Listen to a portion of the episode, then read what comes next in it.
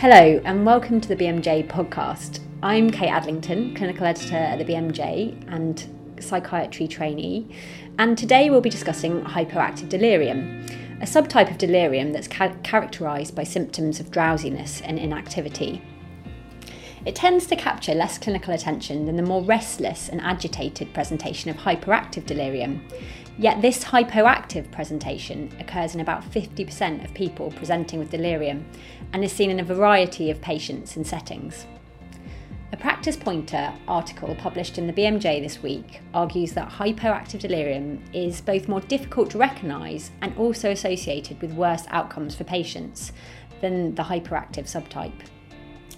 I'm joined by one of the authors of this article, Dr. Christian Hosker, consultant liaison psychiatrist and lead clinician at Leeds and York Partnership Foundation Trust. Thanks very much for joining us, Christian. Yeah, no problem. Hi.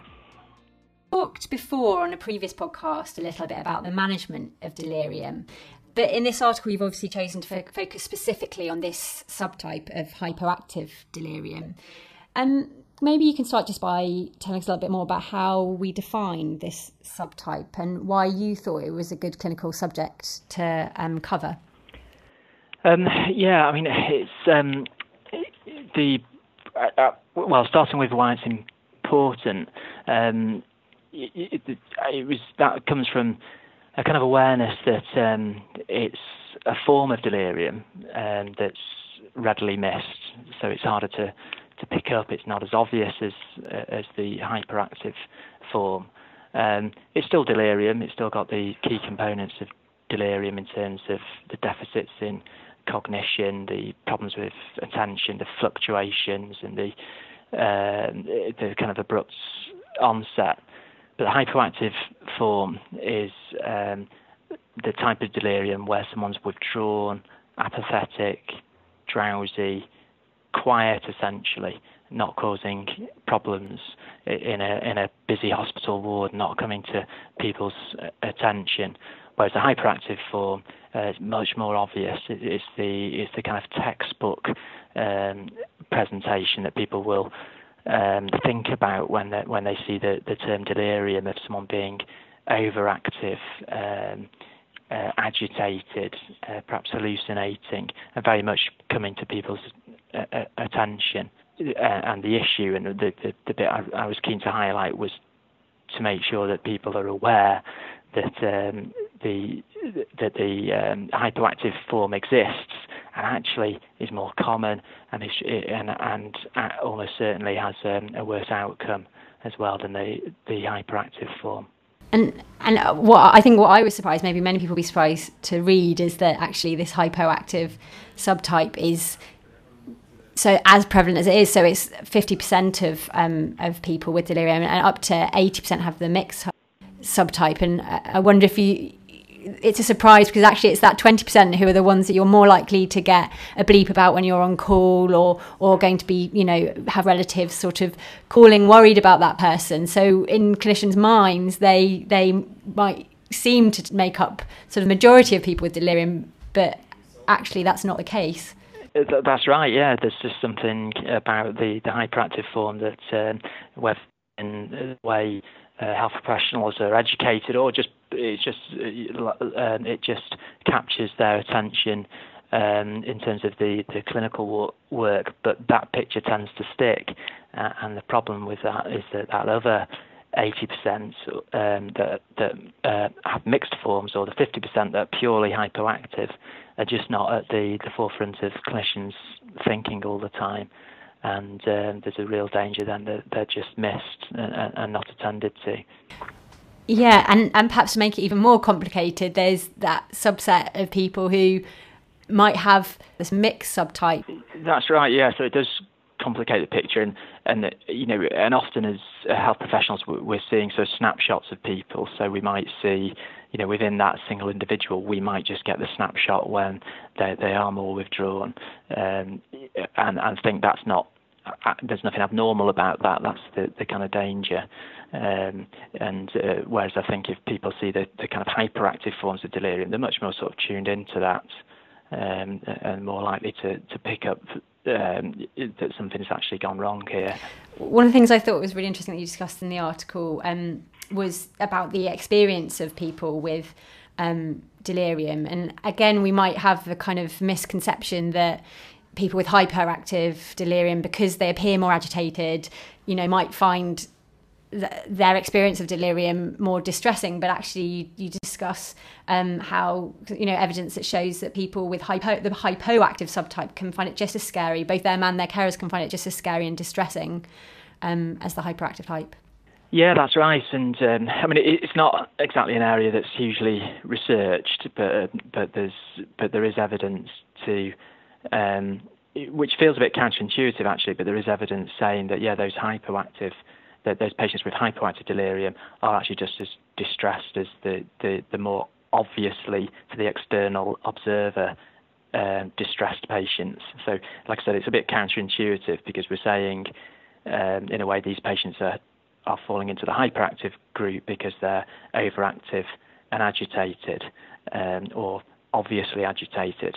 Uh, but the, but this but the, the, there is evidence suggesting that actually the, those withdrawn underactive patients, although they're, they might, they're perhaps not displaying overt signs of agitation, are actually experiencing internally, um, a, a, you know, just the same levels of distress.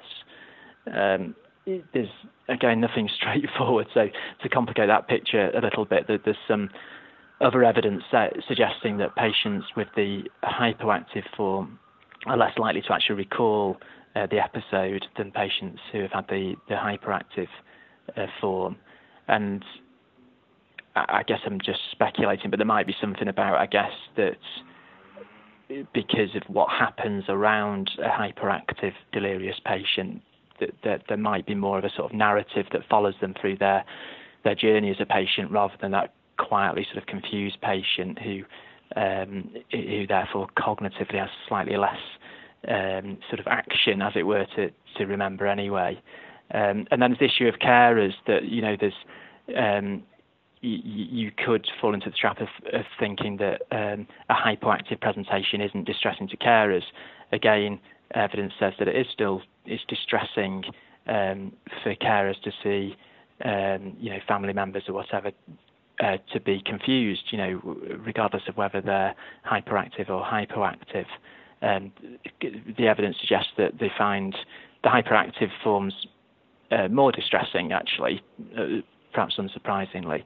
Um, but they'll still find, you know, it, it's not, you know, it's not pleasant seeing a, a, loved one, family member, or whatever confused in any form. And I suppose that exposes a, another issue with, with um, that kind of goes hand in hand with the hyperactive form. That the fact that carers are finding the hyperactive form more distressing means that they're probably uh, more likely to act on on what they're observing, whereas the kind of quiet, hypoactive stuff doesn't sort of uh, kind of key in a response in the same way as that hyperactive, uh, agitated presentation would do. And I, I suppose that starts to um, touch on this issue that um, you discuss again about the fact that hypoactive delirium perhaps is more easily missed, um, like mm. you say, amongst carers, both carers, but also amongst doctors, and potentially even misdiagnosed for other um, conditions. Tell us a bit more about that. Yeah, that's right. I mean, uh, you know, the I guess the you know, um, in a way, at best, it might be misdiagnosed as something else, but at worst, it's just going to be completely missed and um, there's probably something again about this sort of snapshot as doctors, health professionals that we see often of patients that where we're relying on uh, to diagnose the syndrome, we're relying on sort of being pretty sure there's been a change that's happened somewhere along the line and a pretty abrupt change.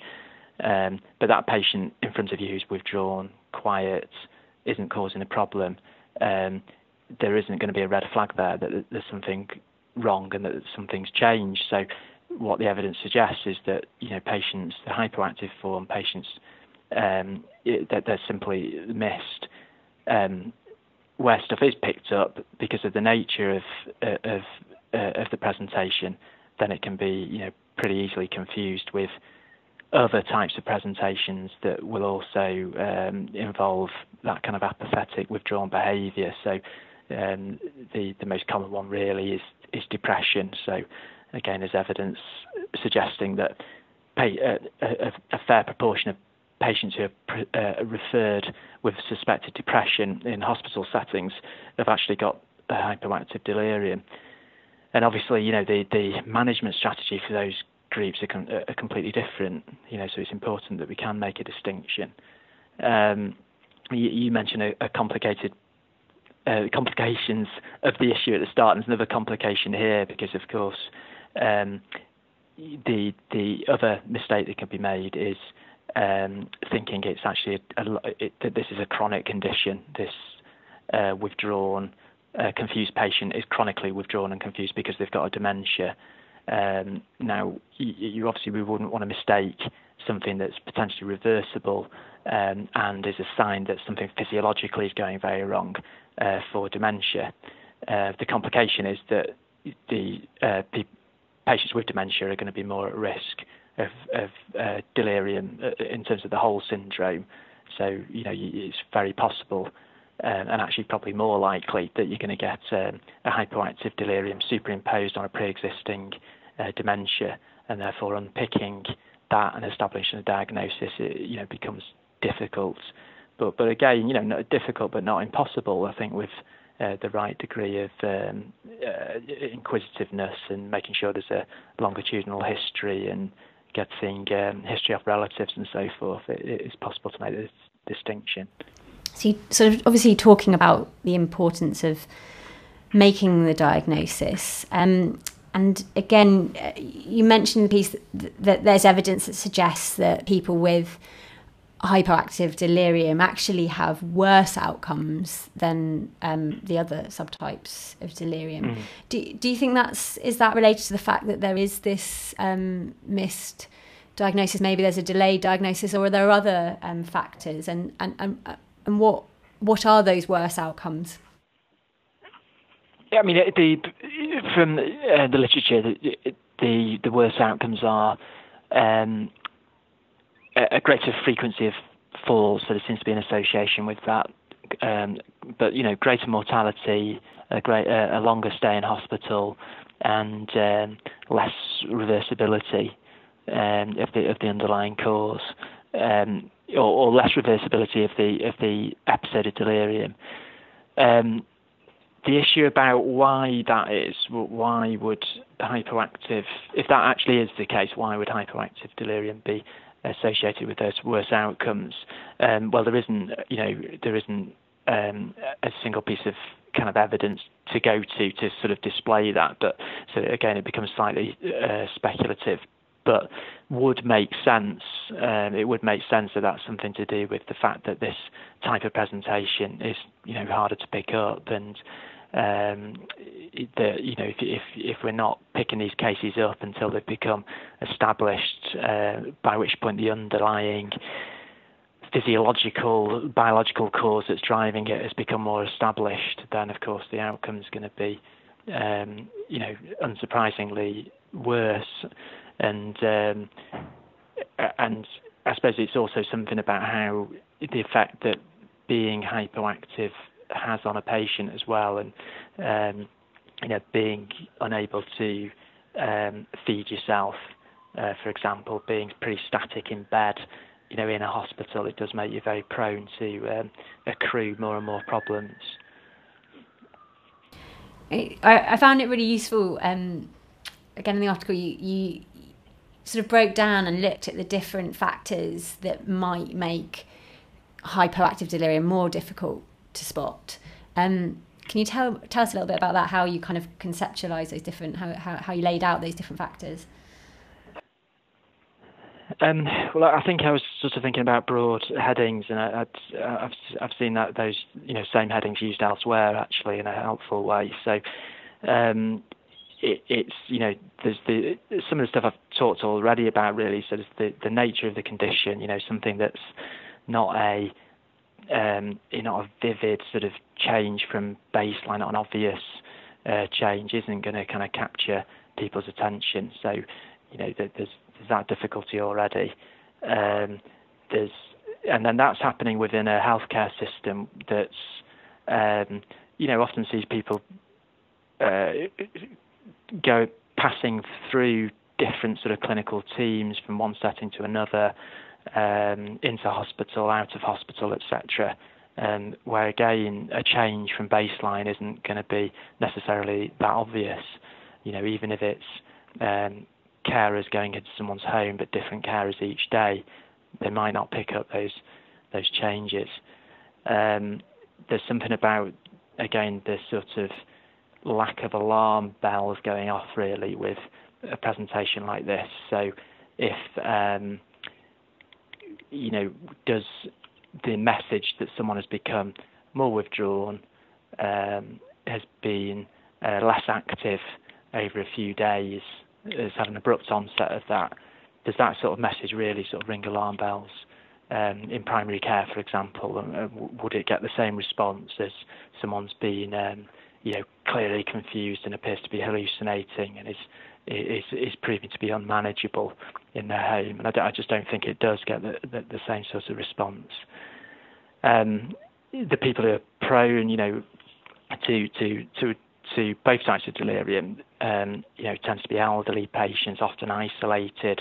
So again, an elderly isolated patient who's become less active, more withdrawn, um, isn't going to set those alarm bells off. They're, they're, probably not going to be in a position to do that themselves anyway, so they're, they're relying on someone else to, to, to flag up something's gone wrong.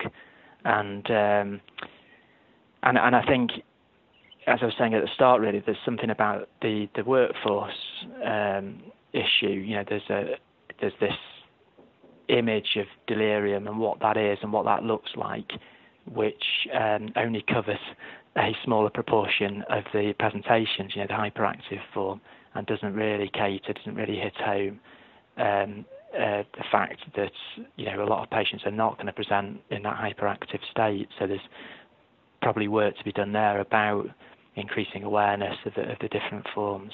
And and I suppose that's similar to work that's been going on around dementia. And you mentioned it that um, you know this assumption yeah. that it's normal for older people as they age to become more forgetful or disorientated and actually mm, we need to mm. challenge that perception and you know it's not normal and you know if there is this change that needs to be investigated and you yeah. know there could be an underlying cause that needs to be investigated yeah absolutely yeah um so what what do you think doctors can do to be more vigilant to this possibility of um, hypoactive delirium and, and, and can we prevent it or is it just about spotting it um, sooner? Um, well, in terms of prevention, then there is evidence that again, this is it, this, this isn't particularly evidence about hypoactive forms, but there's you know there's reasonable evidence that systematic prevention strategies can um, stop uh, cases or patients at risk of actually evolving into a, you know a full delirium. So, um, and there's various examples of, of that sort of systematic prevention strategies being uh, successfully used. Um, in terms of individual clinicians and, and, what they might do, it's probably again that sort of um, you know, to an extent, it's the awareness, isn't it, really? And it's a bit difficult to say, you know, um, clinicians, I guess they're either aware or they're not aware, aren't they? So there's the wider system about how you make sure clinicians are aware about this other form. Um, but if assuming clinicians are aware that that um, this can be quite a subtle uh, presentation, then it's it's making it's making it's not stopping, I suppose, with just what's in front of you. It's making sure the assessment is broadened out into, you know, is this normal for um, for for where that patient currently is. You know, do have they got a pre-existing dementia diagnosis? Uh, against the systems issues around that, that you know that isn't a diagnosis that's often recorded very well um, in in healthcare settings, but but but making sure people are digging a, in, into that a little bit. Um, you know, good handover of information, I suppose, when, you know, whether it's carers going into someone's home or whether it's changes of, uh, uh, of shifts of staff on a ward that, you know, looking out for those changes. Um, and then there's, um, there are some tools that people can use as well if that, you know, I can see how, you know, that they at a practical level can be useful really just to um, that, you know that there are a number of diagnostic type tools that I've referenced in, in the paper, um, and I picked those out because they they they are validated in hypoactive delirium and they're brief as well. You know they you know they they they can they're, they are, it's possible to use them in a busy setting. You know it's not unrealistic and they're, they're really just a kind of brief checklist. And um, so whether actually someone you know um, actually has a hard copy of that and you know most patients coming into a hospital setting um, and particularly elderly patients they're going to be at risk of delirium. So there's an argument for you know, people either having a physical copy of that checklist just to sort of remind them, or at least holding the elements of that within their assessment framework in their mind, really, just to go through and think, you know, is there any evidence uh, that this person's struggling with attention? Is this picture fluctuating? Are they struggling to orientate themselves, etc.? And um, and you know, ultimately, I suppose just viewing in you know we know in most care healthcare settings this is a very um, you know delirium is a very common presentation and from within that group hypoactive delirium is going to be the most common type so it's just making sure people are sort of attuned to that really and, and recognizing that it you know they ought to be seeing quite a lot of this and uh, they, they, need to be uh, on the lookout for it and and I suppose you know while it's important to think about it and recognise it, actually not to overcomplicate things because actually the diagnosis and the management, it, you know, is fairly similar. How, however, um, whether whether it's a hyperactive or hyperactive subtype. Yeah, that's right. Yeah, I mean it's um, it, it, really is about um, you know the the about picking up the hypoactive cases rather than saying, oh, there's a different way of managing uh, those cases. The, the management is, of them is, is pretty much you know broadly the same really it's it, the real issue is just uh, the management will get more and more difficult if the cases aren't picked up in the first place and um, the biggest sort of opportunity to to change things is by picking it up determining what's the underlying cause and and reversing that. And uh, you know they're the absolute key principles of, of management, and that's going to be yeah, like I say, that's the same for all the different types. It's just more difficult, or it takes more effort to do that with the hypoactive form. You've been listening to Dr. Christian Hosker talking about his article on hypoactive delirium, which is now available on bmj.com. If you've enjoyed this podcast, rate us, and you can subscribe to us on iTunes or wherever you get your podcasts from.